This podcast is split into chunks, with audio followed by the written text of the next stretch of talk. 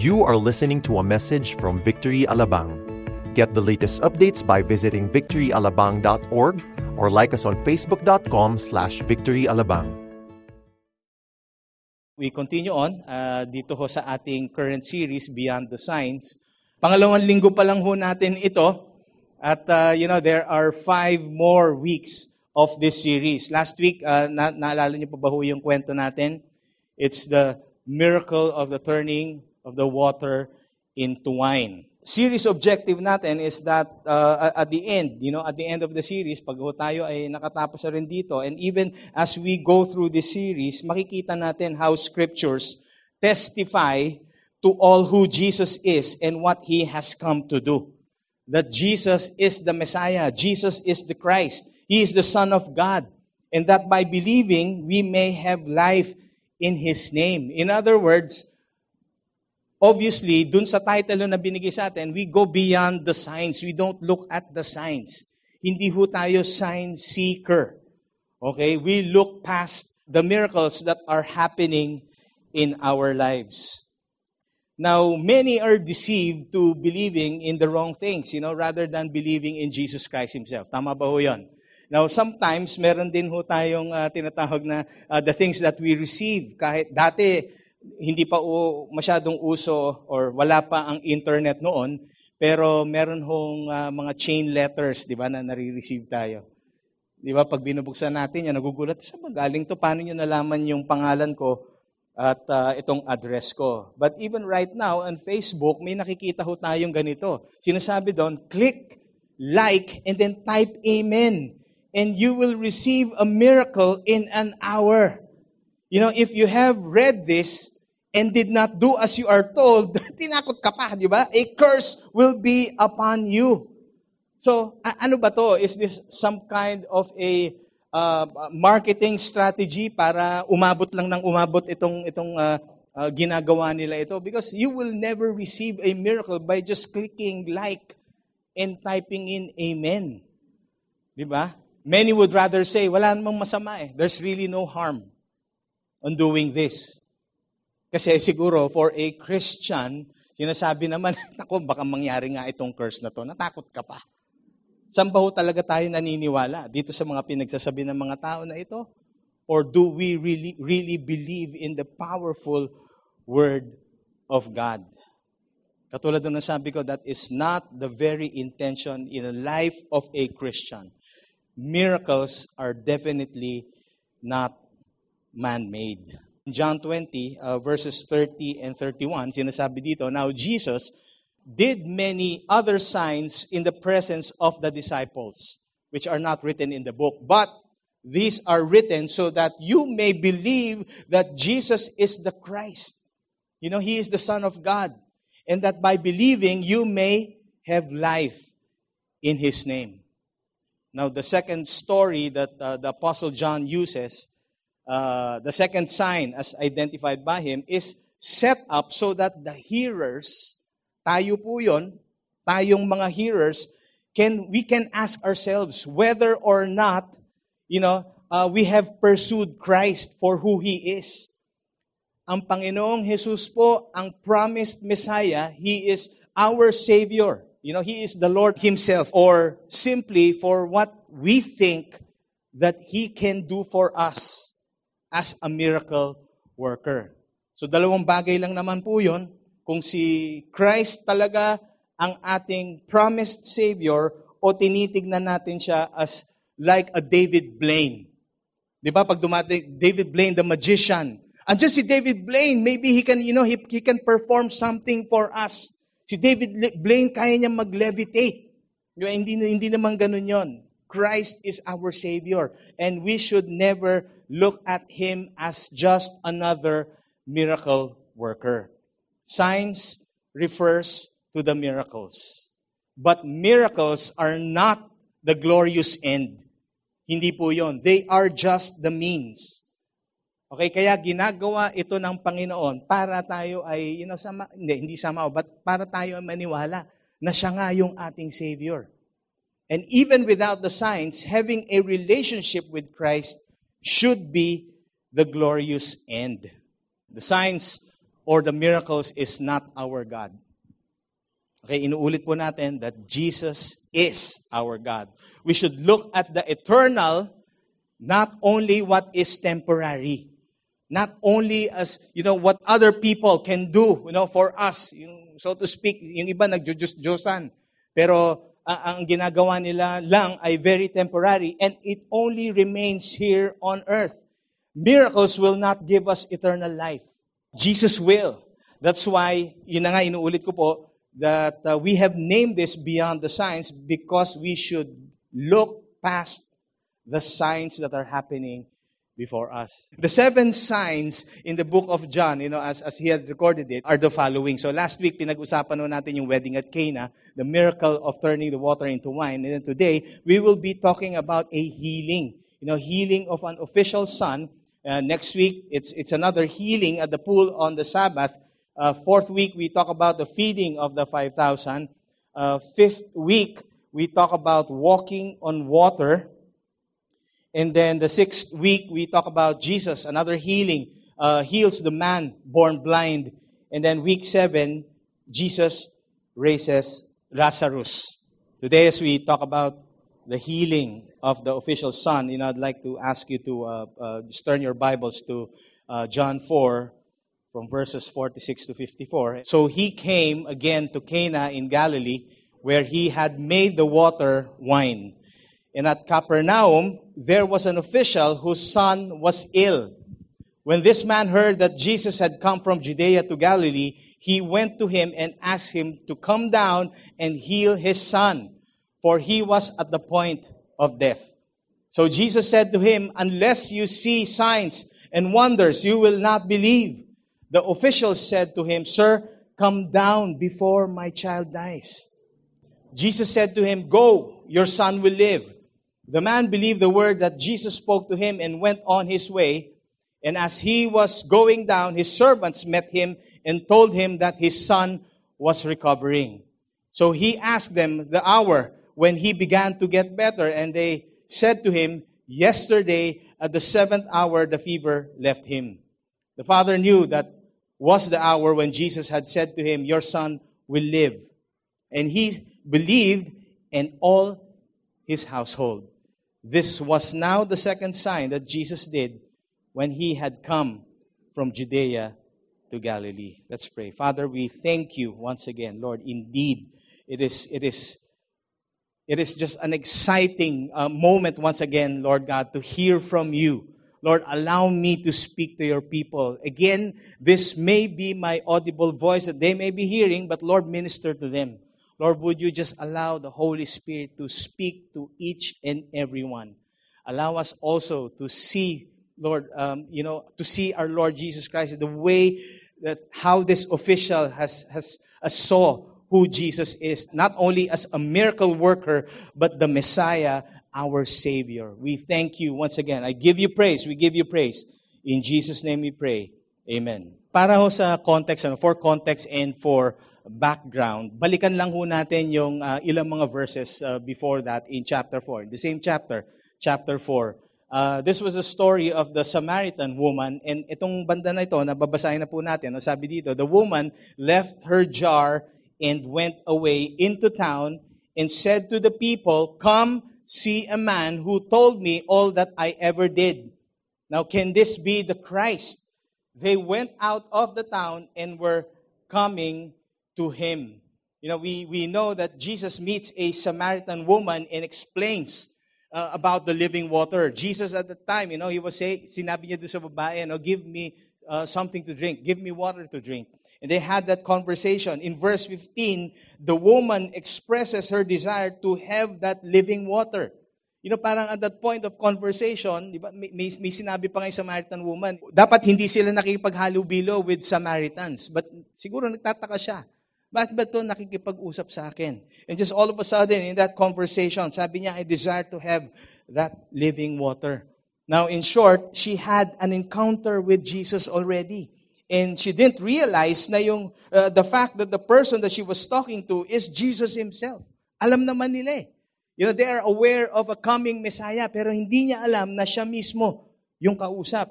Verse 26, Jesus declares, I who speak to you am He. Siguro isang nakakakilabot na moment ito, no? Uh, between the Samaritan woman and Jesus Himself. She, uh, now then, uh, subsequently, in effect, becomes the first recorded evangelist. Kaagad, sabi niya, teka muna, merong itong magandang balita, meron akong gustong ikwento sa mga kasama ko. Ito yung ngayon yung sa verse 39. Many Samaritans from the town believed in him because of the woman's testimony. Okay? Nagkwento ka agad siya. He told me all that I ever did. So when the Samaritans came to him, they asked him to stay with them, and then he stayed there for two days. Just like the Samaritan woman, the rest of the people from Samaria believed that Jesus is the promised Messiah. You know, not because of the miraculous signs that he performed before them, but simply based on Jesus' own testimony. Ibig sabihin, wala nang kailangang gawin ang Panginoon, kundi sinabi lang niya kung sino siya at naniwala sila. Verse 41, many more believed. Ito pa yung nangyari. Ito yung, yung, yung previously, Samaritan woman, yung pinagkwentuhan ng Samaritan woman, and then many more believed because of his word. Uh, they said to the woman, It is no longer because of what you said that we believe, for we have heard for ourselves. Kami na mismo, na witness na namin ito. Naririnig namin mismo kung sino itong Messiah na ito. We have heard for ourselves, and we know that it is indeed the Savior of the world. Many more believed. Why or how? It is because of His Word. Now, in the same way, sa panahon ho natin ngayon, many more will believe. It is not because of other people's testimony, but it is because of the Word of God. Babalik na naman po ako paano po tayo maniniwala kung hindi ho natin mababasa? Kung hindi ho tayo mag invest in a Bible? You know, this is what we always say. You invest in the most expensive Bible that you see. Bakit? Kasi kung bibili ka ng Biblia na worth 3,000, 4,000 pesos, ay talagang babasahin mo yan. Mahal eh. Pero iisipin pa ba natin yon? Kung ang Biblia ay ibinigay sa inyo at sinabing, ito, binili ko ito. Hindi, so nyo na lang. Kayo ang bumili ng sarili ninyo para siguradong ninanamnam natin yung word ni God.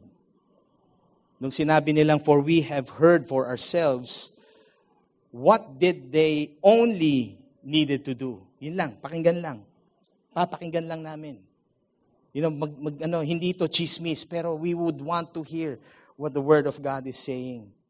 And then, dito sa bandang uh, baba ng, ng scripture na yan, sabi, we know that it is indeed the Savior of the world. They were very much convinced. Sigurado sila. Ito yung sinasabi nila, pero sigurado kami that Jesus is the Christ. In verse 43, after two days, kasi ni-request siya eh, dito ka muna, turo mo muna kami. But after two days, he departed for, for Galilee, For Jesus himself had testified that a prophet has no honor in his own uh, hometown. So when he came to Galilee, the Galileans welcomed him. Having seen all that he had done in Jerusalem at the feast, for they too had gone to the feast. Sa verse 44, nung, nung dineclare ni Jesus uh, sa sarili niya na, for no prophet has no honor you know, in his own hometown. In other words, parang ibig sabihin, people don't acknowledge me or believe me. Dito mismo sa very place ng kapakanakan ko, no, dito ako pinanganak. Parang sinabi na taga Santa Cruz, Laguna ako, na uuwi ako doon. Hindi, yung mga tao dito hindi naniniwala sa akin. Eh. Reputation ko dito is not good. They do not know me. They don't believe me. Parang ganun po yung, yung Panginoong Isus. Sabi niya, I'm going there. Where even other people see me that way a prophet without honor. In verse 45, sinabi dito that he, when he came to Galilee, the Galileans welcomed him. Di ba sa totoo lang, pag natin, is, is it not good? They, okay, they, winelcome kayo. Akala ko ba, you are a prophet without honor. Ayos yun. Pero sa totoo lang, They welcomed him not because for who he is, but again because they wanted Jesus to perform miracles. Parang pag iniisip natin, alika, ito, ito, ito, padating na dito, ito yung miracle worker. Let's welcome him, you know, kasi ang daming, ang daming issue dito eh, ang daming pangyayari dito na hindi natin kayang, you know, uh, i-solve. We need you to, to, to help us. We need you to do things for us. Kaya ganong kalakas o parang ganong ka-bold yung sinasabi nila because they too were at the feast. Nandoon sila. But they did not go beyond the sign. They were stuck in the sign or the signs that Jesus did or what he performed. So probably what was happening is that the Galileans were having some situation. Ganun nga yun. May marriage problem ako eh. Meron akong family problem. Meron akong business problem. They might have said, hey, this is the guy that performed a miracle, miracle at the feast. Tulungan mo naman kami. Ayusin mo naman tong mga sabit namin. But it's also like saying, ito, may option din tayo. Baka itong taong ito makatulong. So parang, bakit ganon ang tingin ng mga tao sa kanya? Parang isang ordinaryong tao na pwedeng maging, sige, kung hindi pwede si option A, si option B tayo. Now, question for us is this, how are we with Christ ngayong panahon na ito? Do we acknowledge Him all because of the miracles that He can do for us? Or do we simply acknowledge Him for who He is? That we definitely know that He is our Savior, that He is the Christ, He is the Messiah. So if we are going to look at yung, yung, yung, yung, yung contrast between the Samaritans versus the Galileans, yung Samaritans, they received Jesus simply by his testimony. Because simply of what he said. Pero yung Galileans received Jesus because he had performed signs. In which way of believing can we categorize ourselves in? Kasi sa panahon din ngayon, maaring mangyari din sa atin ito. Kung paano mag-isip yung mga Galilean noon, kulang yung, yung marinig lang namin, kailangan may mangyari. Kailangan muna may gawin. So parang we can categorize ourselves into three ways, you know. I think I believe. Eh kasi Christian yung kapitbahay ko eh. Christian yung, kap, yung, yung, yung kaopisina ko eh. Panayang, panayang evangelize niya eh. Panayang turo niya sa opisina. So baka maaring ang totoo yon. I think I believe. Or pangalawa, I somehow believe. Kasi nandun ka na eh. Medyo, oops, hmm, may nangyari, may nakikita ako doon, doon sa, sa kaopisina ko, sa kapitbahay ko. I somehow believe. Or are we one who just truly believes? Do we truly believe? Now let's go on to the story. Punta na tayo sa verse 46. So he came again to Cana in Galilee, where he had made the water wine. And at Capernaum, there was an official whose son was ill. When this man heard that Jesus had come from Judea to Galilee, he went to him and asked him to come down and heal his son, for he was at the point of death. Ako din po ay I'm also a father. You know, pag pag, pag may mga uh, problema sa you know, sa family, wala naman nung tatay o magulang na yung sige, amo na yan, di bali na. Pero he was so desperate na alam niya, dumating, dumating daw yung, yung Jesus came. So probably this guy can do something about, about the situation of my son. Yung distansya ho ng Capernaum and Cana is about, estimate lang po, average 20 kilometers. Probably between 16 to 25 kilometers. Gano'ng kalayo yon? Siguro simula dito hanggang BGC. 20 kilometers. Pero hindi ka sasakay ng sasakyan, maglalakad. Ganun ho ang ginawa ng official son. He was that desperate. He didn't mind the distance. You know, lalong-lalo na na pagka may sakit ang isang family member, ay kahit na mabutas yung chinelas mo o yung sapatos mo, ay lalakarin mo yon. Baka naubusan ng taxi noong araw, di ba? Wala pang Uber, walang Grab. Verse 47, there was a contrast again. You know, yung attitude was good. Tama naman. Kung titignan ho natin ang isang attitude ng isang tao, or probably the faith of someone, you know, sabi kasi dito, this man heard that Jesus had come from Judea to Galilee. Just the first thing, he heard. He heard the news. And then he went to him. He heard, and then he went, and then he asked. He asked him. to come down and heal his son, for he was at the point of death. Maring three characteristics din ho yun ng faith. Pag narinig mo, punta mo, tapos humingi ka. I, I don't know if you can pray for a, a, a desperate prayer, pero ang naging problema lang kasi o dito, iba talaga yung pala yung nasa puso ng official. Because he was just like the other Galileans. Hindi, teka, nagbabaka, nagbabaka sakali lang naman ako. He only knew that Jesus was a miracle worker. Hindi talaga yung Savior. So anyway, 48, sabi, Jesus said to him, Unless you see signs and wonders, you will not believe. Alam niyo ba ho that this is actually a rebuke? Ito ho ay, you know, it's, it's, it's parang mo sinabi, nainis si Jesus dito eh. Sinabi niya, kayo, unless you see signs and wonders, hindi kayo maniniwala sa akin. The official came to Jesus for a sign, and then Jesus rebukes him for, uh, along with the other Galileans who were there. Kumbaga, ako kinakausap, ako yung official, and the, the Lord Jesus was speaking to me, may mga ibang mga Galileans na nandyan. Kayo, you here, the word you is plural. He was not only referring to the official, but he was talking to the rest of the Galileans that were there. Kayo, hanggat hindi kayo nakakakita ng signs and wonders, hindi kayo naniniwala sa akin. In, in that, is somehow a mindset, you know, from generation to generation. Nang sinasabi natin, to see is to believe. Para lang ho siguro minsan, when someone promises you a big amount of money, hindi ka kagad maniniwala. Kaya sabi, pakita mo na. Sige nga, labas mo nga yung, yung checkbook mo, pakita mo sa akin. I need to have an evidence before I take your word for it. The world operates that way. To see is to believe. Pero for a Christian, to believe is to see.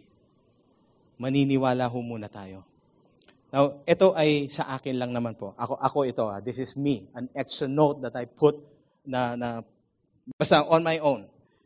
I think Jesus was already provoking the official. Pinoprovoke na niya.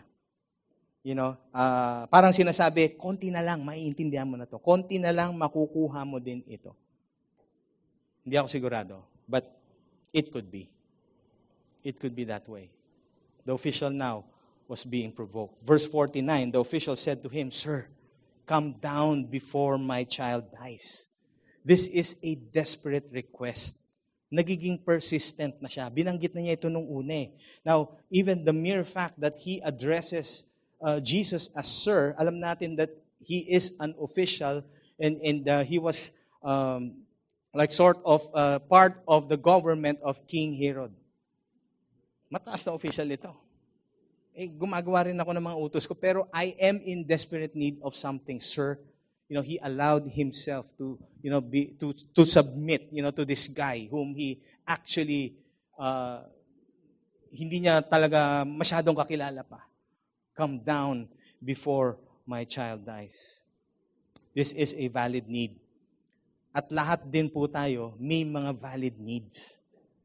Hindi ko alam kung ano yung mga needs ninyo. You know, that, that, that, that even, you know, what, what you have just recently experienced just yesterday morning, you know, I was telling my wife and I'm rejoicing. You know, I was even, as I was even studying this word, sabi ko, I was really provoked even to, to really, you know, just completely, not to say na hi, minsan may partial faith ako sa Panginoon. Meron, meron, meron ako. Kaya lang, pina, dinalagay tayo ng Panginoon minsan sa isang mga, sa mga sitwasyon na hindi ko maintindihan. Pero just yesterday, you know, just yesterday, a miracle happened. Kaya ko lang naman po sinasabi, I know I don't have to broadcast it. Pero it's it's really true. You know, whatever the Lord promises sa atin, you know, He will definitely, He will definitely fulfill it. Lord, I have a need. Lord, please save me. Lahat tayo nagkaroon ng pangangailangan. Kaya siguro tayo, you know, that's why probably we are now Christians because at first, tayo ho ay mga, may mga pangangailangan. Pero later on, nagbago na rin ang pananaw natin. Hindi lang dahil binigyan tayo ng, o sinuplehan tayo ng Panginoon ng ating mga pangangailangan. kung hindi naintindihan talaga natin kung sino siya sa buhay natin. We should clearly understand how really God values each and every one of us. How much He really loves us. We just don't look at Him as another miracle worker. Jesus is more than willing, willing to meet us at our point of need. Verse 50, Jesus said to him, Go, go, your son will live.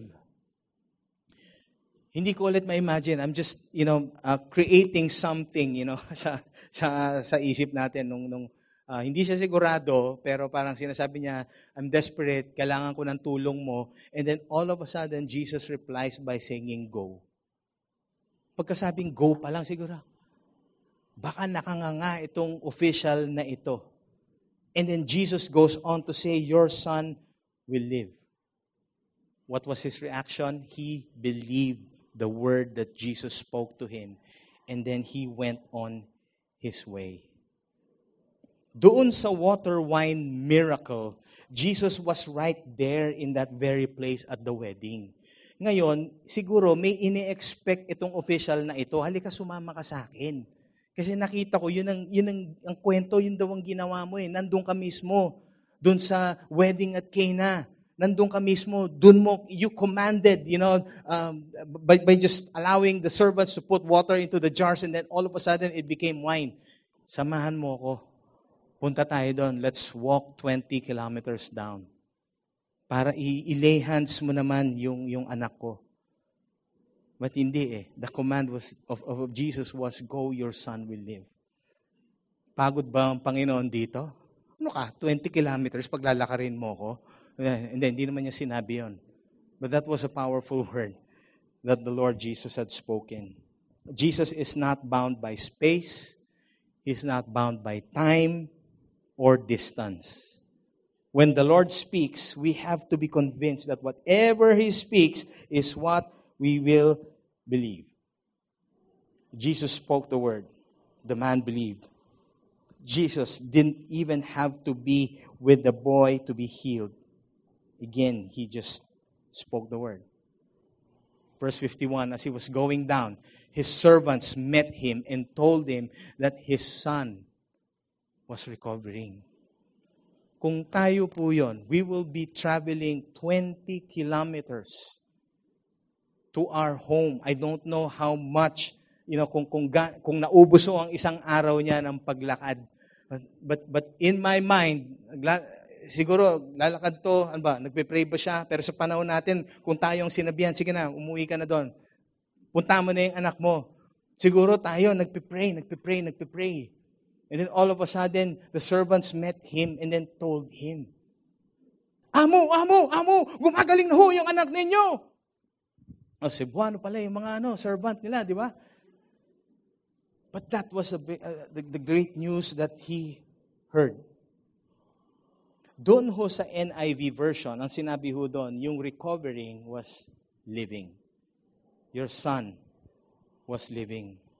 Now, yung word na living and recovering, in Greek, ang ibig sabihin po ay, ang equivalent po niya ay zao. Z-A-O. And it means vigor.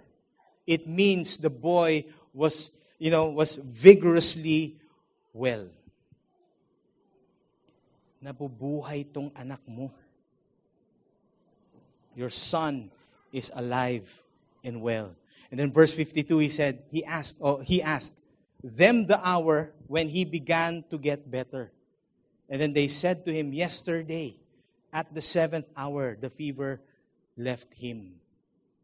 Some say that the seventh hour might be 1 p.m. Some say that the seventh hour might be 7 p.m. But who cares? Basta alam niya, you know, the seventh hour, the fever left him. The official made a connection of the events. At that time where Jesus spoke, Go, your son will live, that is the exact hour that the boy was living or recovering. It was an instant miracle in our life, eh, in his life.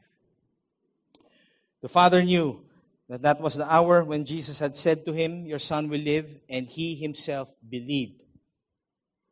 He himself believed, and then all his household. Ulit lang po. Ano yung kinailangan gawin lang ng official na ito? Him being official? Hindi. Him being a father wanted for his son an extension of life nakikiusap siya. Sobrang mahal na mahal niya yung anak niya. At nung alam niyang may padating na miracle worker, humingi siya ng, humingi siya ng tulong. Please, pagalingin mo naman yung anak ko, mamamatay na siya. But the child, and even the whole family, received more than that. Even the whole household, they received eternal life. Kumbaga, hindi ho natin alam kung ang ang ang ang na-save lang ay yung nanay, tatay, mga kapatid siguro nitong batang ito. But, you know, talking about the household means may extended families pa ho na nandito. Maaring at this time, isang buong barangay na ho yung na-save. Physical healing did not only happen, but more so, even the spiritual healing. This was now the second sign that Jesus did when he had come from Judea to Galilee. What is it that we want in this lifetime? Yung sa atin po. Nabasa natin yung storya and in application to our lives at this time. Marami po tayong mga battles that we face every day. Mga battles na walang katapusan. Mga battles na Lord, paulit-ulit na ito. Nangyari na sa amin ito three months ago. Kala namin nakaalpas na kami dito. Bakit ba umuulit-ulit ito ngayon? Just an attitude na yung kailangan nating ding ulit-ulitin sa sarili natin ay ito. We should not only become sign seekers, but to become a Savior seeker. This official or whoever other people from, from being a loving father, from being a caring mother, from being a husband or a wife, being a son, being a daughter, a sibling. From that state, this family to becoming a beloved child of God.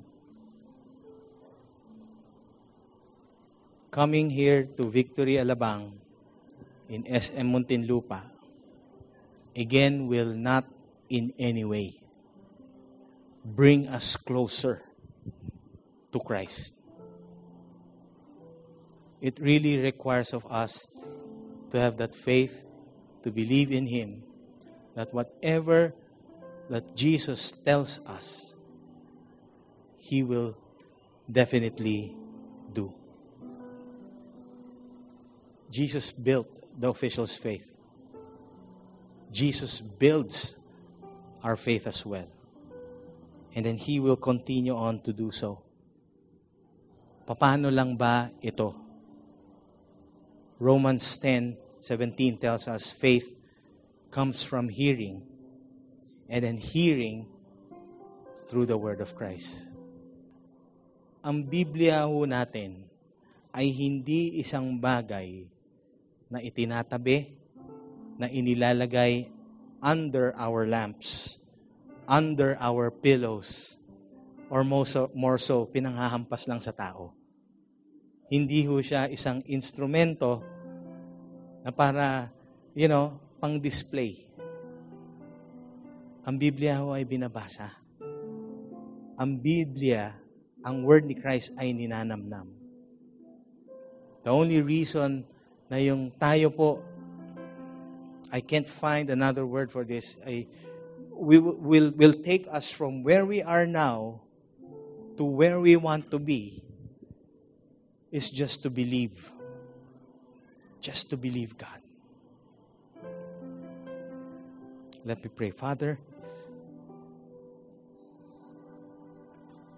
with all the things that are happening around us, Lord, it, it, it, it really, you know, it, it, it just sorts of, uh, it, sort of, uh, you know, it, it clouds our minds and even it, it, it, it clouds our hearts na pilit na ginagawa ng mundo, pilit, pilit na ginagawa ng, ng mga tao, Lord, na hindi pa talaga nakakilala sa iyo, na hindi, kailangan may gawin ka din. Kailangan itong gawin mo, kailangan puntahan mo siya.